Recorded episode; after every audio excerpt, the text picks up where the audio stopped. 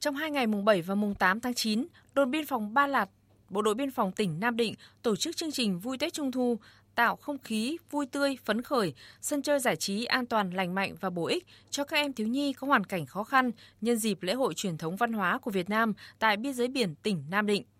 Nhân dịp này, Đồn Biên phòng Ba Lạt đã vận động mạnh thường quân và phối hợp với Hội Liên hiệp Phụ nữ phường Xuân Đỉnh, Hội Liên hiệp Phụ nữ phường Xuân Tảo, quận Bắc Từ Liêm, Hà Nội, đóng góp chia sẻ 300 phần quà Trung thu, mỗi phần quà trị giá 200.000 đồng tặng cho các cháu thiếu nhi trên địa bàn biên giới biển và 2 trường tiểu học Xuân Hồng, trường mầm non Xuân Hồng,